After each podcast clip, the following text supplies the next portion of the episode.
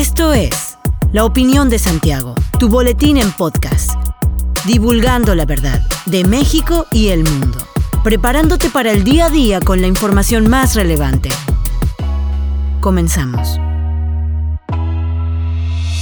Buen día, bienvenido a la Opinión de Santiago, una dosis breve de información para arrancar el día con lo más relevante a nivel nacional e internacional. El día de ayer finalmente regresaron a clases más de 11 millones de alumnos en todo el país, según las cifras preliminares de las que informó Delfina Gómez, titular de la Secretaría de Educación Pública. La funcionaria comentó en conferencia de prensa del presidente Andrés Manuel López Obrador que el lunes reiniciaron clases presenciales en 30 estados, a excepción de Baja California Sur y Sinaloa, tras las afectaciones por el huracán Nora, pero indicó que a más tardar el lunes regresan estos estados. López Obrador dio la bienvenida y felicitó a niñas, niños, maestras, maestros y a la comunidad educativa por tomar la decisión de regresar a clases ayer lunes 30 de agosto de 2021 para iniciar el nuevo ciclo escolar 2021-2022. Por su parte, la jefa de gobierno de la Ciudad de México, Claudia Sheinbaum, informó que en la capital del país el 95% de las escuelas están funcionando y aplicando los protocolos de salud. La funcionaria Delfina Gómez agradeció a la Secretaría de Salud, a la Guardia Nacional y al presidente, que tomó como tercer elemento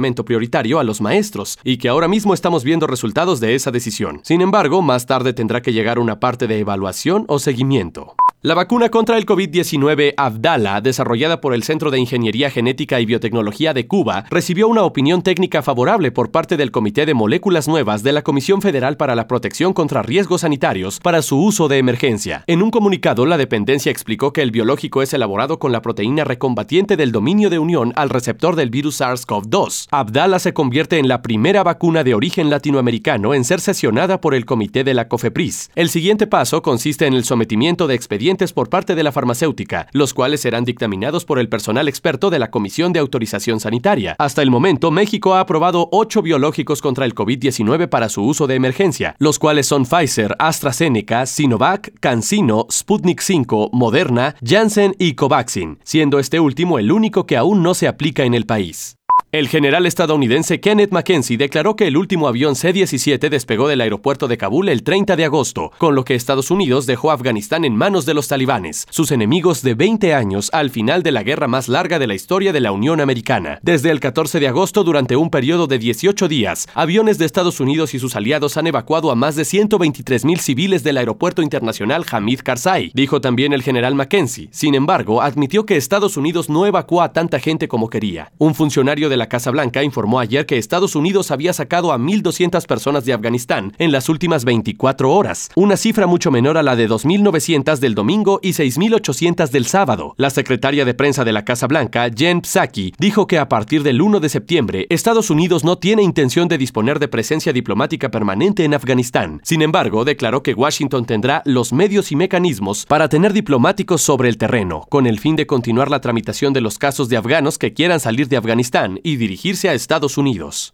La producción de gasolina con plomo finalizó en todo el mundo, ahora que la última refinería agotó su suministro de combustible que ha envenenado el aire durante casi un siglo. Esto es un hito que permitirá salvar cada año 1.2 millones de vidas y ahorrar más de 2.4 billones de dólares, como anunció el Programa de Naciones Unidas para el Medio Ambiente. Argelia, el último país que seguía usando este carburante, agotó sus reservas el mes pasado, informó el Programa de Naciones Unidas para el Medio Ambiente. El fin del tóxico combustible se produce tras intensos esfuerzos diplomáticos de Estados Unidos y las Naciones Unidas durante las últimas dos décadas. La venta con tetraetilo de plomo empezó por primera vez hace casi 100 años para mejorar el desempeño de los motores. Fue usado ampliamente por décadas hasta que se descubrió que podía causar enfermedades cardíacas, apoplejías y daños cerebrales. La gasolina con plomo se utilizaba principalmente en África y en otros países de bajos ingresos, según el Programa de Naciones Unidas para el Medio Ambiente. En 2002, más de 100 países todavía usaban el combustible. El primer aviso de su peligrosidad llegó en 1924, luego de que cinco trabajadores murieran tras sufrir convulsiones en una refinería de Nueva Jersey, un accidente que dejó también decenas de hospitalizados. El municipio de Querétaro, a través de varias dependencias como son Movilidad, Guardia Municipal, Servicios Públicos y las delegaciones municipales, iniciaron trabajos de apoyo para un regreso digno y seguro de los alumnos frente a la contingencia sanitaria provocada por el COVID-19 en este ciclo escolar 2021-2022. Saúl Obregón Biosca, secretario de Movilidad, recordó que serán siete escuelas las que por el momento recibirán el apoyo del transporte escolar gratuito, las cuales son la Escuela Secundaria General número 4, Benito Juárez, Escuela Secundaria Técnica número 9, Escuela Secundaria General número 1, Constitución de 1917, Escuela Secundaria General número 3, la primaria José María Piña y Josefa Ortiz de Domínguez y el preescolar José María Bustamante, para las cuales se dispusieron 19 unidades y 34 asistentes para cubrir las 19 rutas. La Secretaría de Seguridad Pública Municipal exhortó a la ciudadanía a salir con anticipación hacia su destino, atender a los señalamientos viales, respetar semáforos y cruces peatonales, no obstruir cocheras o entradas a las instituciones, así como respetar los límites de velocidad. Hasta aquí la información de hoy. Regresa mañana para otra pequeña dosis con las noticias más importantes. Recuerda que puedes encontrarnos en TikTok, Facebook e Instagram como arroba la opinión de Santiago. Mantente informado con nosotros. Hasta la próxima. La opinión de Santiago. Comprometidos con la verdad.